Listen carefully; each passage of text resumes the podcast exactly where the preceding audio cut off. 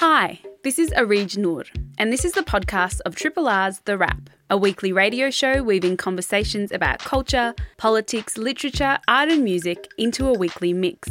Broadcast live on Triple R from Kulin Nations Land in Melbourne, Australia, every Wednesday. Hope you enjoy the podcast, and if you have any questions or feedback, feel free to get in touch via the Triple R website. Shaleena Musk is an Aboriginal lawyer descended from the Larrakia people of Darwin. For over a decade, she worked with Aboriginal legal services in WA and the top end of the Northern Territory, and now works for the Human Rights Law Centre as the legal director. Shaleena, thanks for joining me on the phone today. Thank you for having me. So, in the midst of this global pandemic, there have been lots of measures that have been put forward in the last month or so that some have been quite dramatic and some have been quite drastic. Um, and one of the measures that you at the Human Rights Law Centre, amongst other groups, have put forward is the um, release of people in prison. Can you tell me a little bit about the thought process behind that um, and how we, we might actually be able to do that? Yeah, sure. So, um, from a human rights law perspective, uh, we have been following the experiences in other jurisdictions around the world, um, including Iran, the UK, Ireland, and the US, where governments um, largely uh, encouraged by public health officials to take action to reduce the number of people in confined um, facilities, so prisons, detention centres, and immigration detention centres.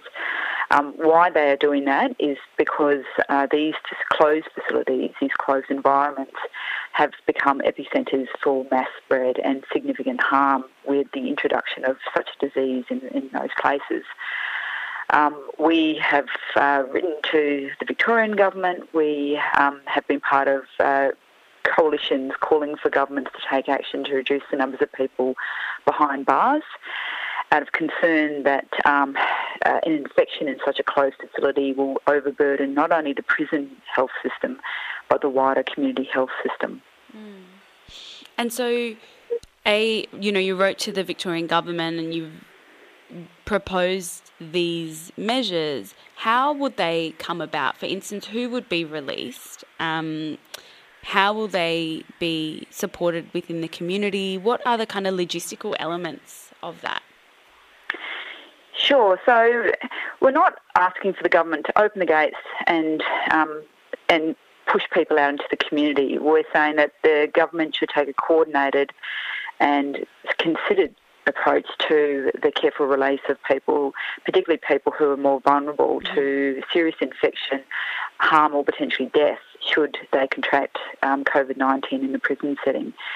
Um, there are a range of options that are available to governments, particularly in Victoria, um, to reduce the numbers in there by administrative leave, by um, leave permits, um, by fast tracking parole for those who are sentenced and eligible, for um, uh, fast tracking bail applications, um, including people who have safe, stable accommodation to go to. So there are a range of options particularly where people are low risk when it comes to um, harm to the community and where people have compromised health conditions. We're saying that these people um, should be prioritised mm. in trying to fast track release in a coordinated and safe way. Mm. I think I'm thinking about um, just hearing you speak. I'm thinking about the amount of young people in Victorian state prisons who are have are yet to be sentenced and are on remand. Like they make up such a huge proportion of the prison population in in Parkville youth detention. And thinking about the fact that you know they're yet to be sentenced and they're still in these non-socially distant, you know conditions that everyone else has been forced by law to mm you know remove themselves from. I think about the ones who are not even are not even yet to be sentenced, let alone having you know time to reflect you know time to reflect on what it is that's happening time to remove themselves from that situation whatever um, there's quite a large proportion of people who you know might not you know might have nothing left on their sentence because they're not even sentenced yet yeah, for sure. So there are quite a, a, significant number of children and young people who are on remand in detention centres across Australia, and I think even here it's around 50 to 60 percent. Yeah. Um, these children have not been found guilty and are awaiting sentence in relation to their matters. So um, these children uh, should um, be fast tracked for uh, release into the community, potentially on bail, um, with supports including uh, safe accommodation and services that may well address any risk needs. Mm. And in terms of court cases at the moment, are there are they still running the same way that they have been in the past? No, so again, in line with uh, COVID 19 restrictions, the courts have literally ground to a halt. Um, hearings and contested trials have been pushed back a number of months. Um, bail applications have been delayed because of access to um, courts and also lawyers trying to get instructions from their clients. Communications um, in and outside of prisons have been quite difficult due to these restrictions. So, the yeah, the administration of justice has um, literally been limping along as a result of these measures. Yeah, it's interesting because so many other. Um, parts of our society have managed to progress in some way and quite quickly. And it seems that the justice system is really just like straggling behind, and in fact, people are just essentially forgotten. Well, um, in all fairness, uh, the courts and the judiciary are, doing a remarkable job with the restrictions that they have uh, around them. Um, I think the difficulty is is this has been a rapid change over a number of weeks, and um, staff within these uh, agencies, as well as the profession, um, are all scrambling to uh, still achieve a semblance of justice mm. in these really difficult times. So, um, yeah, there's been dramatic changes to the way that the courts are operating, a movement to um, online facilities, mm-hmm. uh, to also in terms of the prison systems trying to increase access to phones and other um, telecommunication services like Skype and emails as a way of ensuring um, not only lawyers can have access to their clients and vice versa, but also families um, and loved ones of people behind bars are still able to communicate with their with their family members and loved ones. Mm. Um, I want to talk a little bit about the police powers that have been um, put forth and the laws that have been put in place for those who are not observing the social distancing requirements. Um, can you let tell me a little bit about where the Human Rights Law Centre sits in terms of what these laws might become or the ways that they are possibly um, being heavy handedly presented? Sure, we, we are very concerned about the dramatic increase in policing powers and um, an increase in the broad discretion that has been given to police officers across Australia. Um, what we're also very concerned about is the inconsistent application and enforcement of these new laws. Um, in Victoria, there's been a dramatic increase in on-the-spot fines, infringement notices being given to people for breaching these public health directions, including the directions um, relating to um, uh, socialising in groups and um, the need to be behind, uh, in your in your home um, during office hours and people um, have been out exercising, people have been out uh, driving their cars, and some people um, have felt uh, wrongly done by um, when given an infringement notice. And we just saw um, senior staff in the higher echelons of police uh, commenting about how this inconsistency um, and this heavy-handedness uh, of policing efforts is potentially going to lead to an undermining of public confidence in the police force. Mm. So, I, I, mean, the danger is real. Uh, with broad powers, um, there is a danger of uh, excessive policing and potentially heavy handedness um, of police officers and discriminatory policing. Um, and so I think what we really want to see is um, greater transparency and accountability of policing in these times um, clear guidance being given to members of police around what these laws are and what um, and what their discretion should be in, in, certain situations. And there should be a wide public education campaign carried out by governments and other arms of um, our uh, executives around what people are required to do um, and why they're required to do it and what the consequences will be. Mm. It's interesting when it's a t- time of crisis and, you know, things have to be decided on within hours when they would ordinarily possibly be decided on within, um, you know, weeks or months or days or whatever. Um, but it's also Inter- and it's interesting how what what laws and what changes do take place instantly. So I was talking to my neighbour recently about the um, new police powers, and she was anxious to leave her house to go to the supermarket. Um, and was anxious mm. to leave her house to walk her dog, and she was anxious to go drop off food at a family member's house who lived 20 minutes away. And, you know, just trying to explain to her that, you know, these are, you can still go and do those things. But on the inside, I was, I felt like maybe I didn't know what I was talking about and that I was giving her the wrong advice. So in the end, I just kind of le- left the conversation because I didn't want to tell her what was right and what was wrong because I didn't know whether she would actually get into trouble. For sure, and that's understandable. I think there's so much confusion out there in the community, and I've got family in Queensland, I've got friends and family in the Northern Territory, and um, the directions that are coming out from our public health officials appear to be the same, but how they're being interpreted by police members in different states and territories, and what we're being told by the senior um, police uh, members as to whether or not they'll be enforced um, is quite different. I had heard um, that in the ACT in particular that police were um, proposing to take a more community policing uh, mm. approach, warning people, um, cautioning people rather than uh, fining people outright. So um, there is concern that there is, uh, I guess, a inconsistent application of these laws and um, and different policing practices happening across Australia. Yeah, and so for those of us who would like to make our voices heard and and make sure people know that you know we want there to be more consistent policing powers and less heavy-handed policing powers, and that we want people to be released out of prisons, children and adults who are vulnerable. Um, to COVID 19, what can we do what can we call for? Who can we contact? What happens? Sure. So um, in, in this case, I guess in, in Victoria, would be writing to your um, Member of Parliament. Um, I think too that there are a range of uh, groups out there who um, are all doing some advocacy behind the scenes. Uh, the National Aboriginal and Torres Strait Islander Legal Services, NATSILS, are calling for um, a structured, targeted release of vulnerable Aboriginal and Torres Strait Islander people in prisons and detention centres around Australia, and I, I understand that they're um, keen for support uh, for that call. Um, what I would say, though, in terms of policing efforts, I know there are so many police doing a really great job.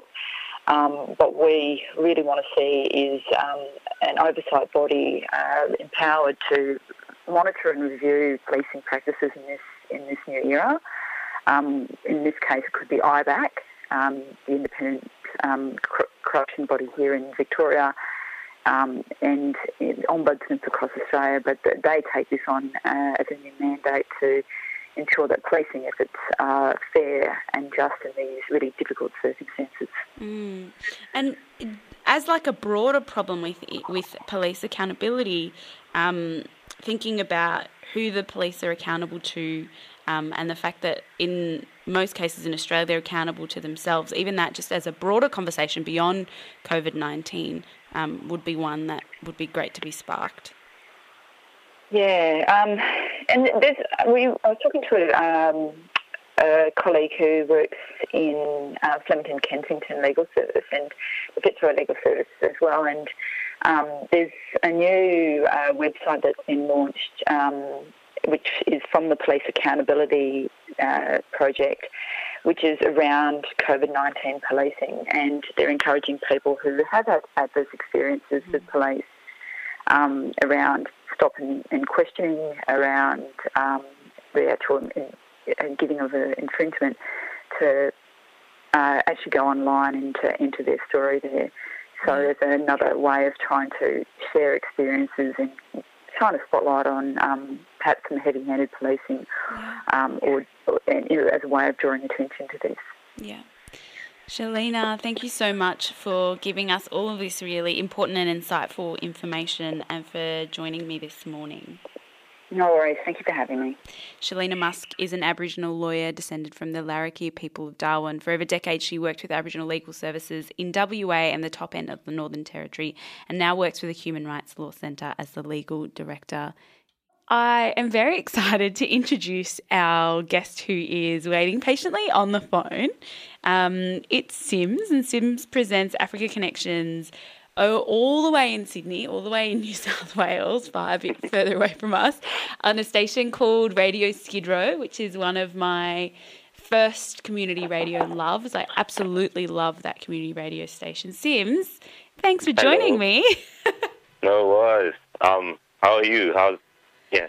How's your morning going? My morning is okay. It has been really nice to be on air. This is the first time I've left my neighbourhood in about two weeks because the last time was when yeah last time was when I was here and I didn't come in last week. So I was yeah. really happy. I couldn't sleep all night because I was so excited. And then at about five o'clock in the morning I fell asleep for about okay, an hour. Yeah. so that's how I'm feeling. how are but, you? Um, I'm doing good. Uh, I had I like had bad sleep for like the two days before last night. Yeah. So I had a good sleep last night. So I'm feeling all right. I love that. Excellent. So you present um, Afrika Connexions, which is an incredibly historic show for our people in Australia. Tell me a little bit about the history of Afrika Connexions, what you knew about it before you started presenting. To be honest, I didn't know much about it when I started presenting. Um, I like got involved with Radio Skid Row because like I was in the youth collective. Um, they were just training us to like broadcast, and then um, at around the same time, the old presenter Lloyd had um, just retired, mm-hmm. or he just left the show, and um, they needed someone, and Hannah asked me to do it, and I was like, yeah, sick, I'll do it. um, and that's when I started learning about the history of the show and stuff, and like how important it has been um, and I got to meet the original presenters as well. Um, and it was just, yeah, it was really good. That's amazing. So, yeah. so Afrika Connexions is the longest running African radio show in Australia. It's the first one as well. It started in the 80s as this amazing anti apartheid program by these students. Like, mm. you know, students who came here, who were in exile, um, and is still going strong. And now you're presenting it. It's kind of been no, down. Yeah. Um, yeah, and like still like trying to um come into like being able to present it well, like do do it justice. Um, and like yeah, recently we got new presenters. Um, we've got a team of like five now, four or five. That's amazing. Um, yeah, it's it's fun. It's been fun now. Like recently, um, with like more, it, yeah, with more voices and people from across the continent. Like we've got, um, yeah, we don't have anyone from the west, from the west, but yeah, we've got people from everywhere. It's good. That's, um, it's amazing. Yeah. It's one of those things that when I started doing radio, I was like, what 17 years old and was mm. super obsessed with community radio and I was really anxious about the fact that there weren't that many of us out there doing this thing. And then um, I started doing some research when I was at university. I, I, wrote an honours thesis about Africans and community radio. And I got to go to Sydney and chat with some of the original presenters of the show. Yeah. who started it in the 80s and thinking about, you know, we have such a beautiful and long history of African community radio broadcasting in Australia. And that's such a gift. Yeah, yeah. Um, it's been yeah really good to be in this space as well. Yeah, um, it just feels special. yeah, it does. Yeah, and Skid Row yeah. is special. Skid Row is pretty special. It's one of those amazing community radio stations that really is out there doing the work. Yeah, yeah. Um, and yes, it's just good to work with all the good people there as well. Um, it's yeah, uh, like I haven't really been to other stations, um, but just working with these people um, who are really like about community and mm. um, all the stuff that he talk about, and learning from them, and you know, like all the stuff that we that like uh, want to like contribute to community and things like that. And Yeah. just like yeah, it's really yeah. I Yeah. really enjoy it. Yeah. So how are Um, you guys going with broadcasting? How is how is Skid Row staying afloat? Are you doing pre-records? Or are you going into the studio? Yeah. Yeah. So like right now, only a couple of people are going in, and we're sending them our pre-records, and they they put it on air. So do you mix it Um, at home? You record and mix at home? Yeah, yeah. And a lot of what's been happening is um like what we're doing now, like lots of phone calls and just recording that and like pasting that in the mix. Yeah. Um, yeah, things like that. That's awesome. I, it's so amazing to me how quickly community radio has adapted to this thing. Like everyone's just worked it out, and you know, Yeah. we're so under resourced in many ways, and yet we're the ones who are like, yeah, no, no, it's good. We're going to stay on here forever. It's fine. Yeah. We'll just do my show at home, or I'll just do this yeah, or yeah, do that. yeah. It's Um, it's amazing. and it's been yeah, it's, yeah, with- with lots of the other the like the other um ethnic broadcasts um that have adapted really quickly. Like um they're getting information out to their communities and like um just like watching them work is it's really like inspirational. yeah. and yeah, it's um, yeah, it's just, yeah, it's something to like work to like something like how to how to connect with our communities while we can't go anywhere. Still, yeah, um, still connecting. Yeah, and it just reminds me of uh, like yeah, WhatsApp's big now. It's like um, it's not it's not always been as like useful, or as, I've not used it as much as like I'm using it now. And it's like um, at the same time, it's like me connecting to my family back home because like they're all on WhatsApp at the same time. But Yeah. it's been that's been nice. Yeah. It, it's really interesting this time period because I remember when I was first researching Afrika Connexions and the um, and the guys who started it. I remember speaking to them and they were saying stuff like, you know, we started the show out because they were started the show because there was no information about, um, you know, what was going on in South Africa, and there was Yeah. a few South Africans here in Australia, and they didn't really know what was happening back home, and so we would get information from Europe, blah blah blah. And it feels like it's kind of we're kind of going back to that point, right? Yeah. With the stations like Skid Row, where you just are communicating directly with your community in your language. Yeah. Um, that's been a really like good um thing to like learn about. But like yeah, with with us we like present in English. Yeah, Um, the other language um, the other language community uh program. Sorry, yeah, they've been I think at the forefront like in this yeah because like um that's the only way yeah yeah as you said like that's like one of if you don't like if English isn't your, your first language like that's like a really important way that you get your information yeah. um So you've made me a mix, which I'm very grateful for. So what has happened is that I put a call out on my very private Twitter and on my very private Instagram, and I never know whether it's ever going to get anywhere. But somehow I've received all of these mixes from all of these really amazing people, and so I'm very very excited to play yours. Do you want to tell me a little bit about it before we get in? Was is there a theme? Do you want to Um, tell me about the music? Whatever you want to share. the theme, I think it was just a lot of the stuff that I was into at the time, and also things that I thought the other presenters would be into. Like I was just like, oh, what is this person like? um, also tried to like, because it's only eleven songs. I tried to cover as much ground as possible as well, but also sound not too um, jarring. Uh, Amazing. Mm, yeah, I'm just looking at the track list now. Yeah, uh, yeah, just like I hope everyone enjoys it. Yeah, it's. I love that we're doing these Afrika Connexions, The Wrap like collabo. I really wish Yes, that it wasn't like in the middle of this wild pandemic. I feel like it would be so great to do this more in the future. We where we should, do yeah. some actual collab. Um, but Yeah. it's, this is a good place to start. So thank you so much for putting together your mix. Thank you for doing your Thank- awesome show. Thanks for coming on the show this morning. of course. Anytime. Sims, thank you for the mix. I'm going to start playing it now.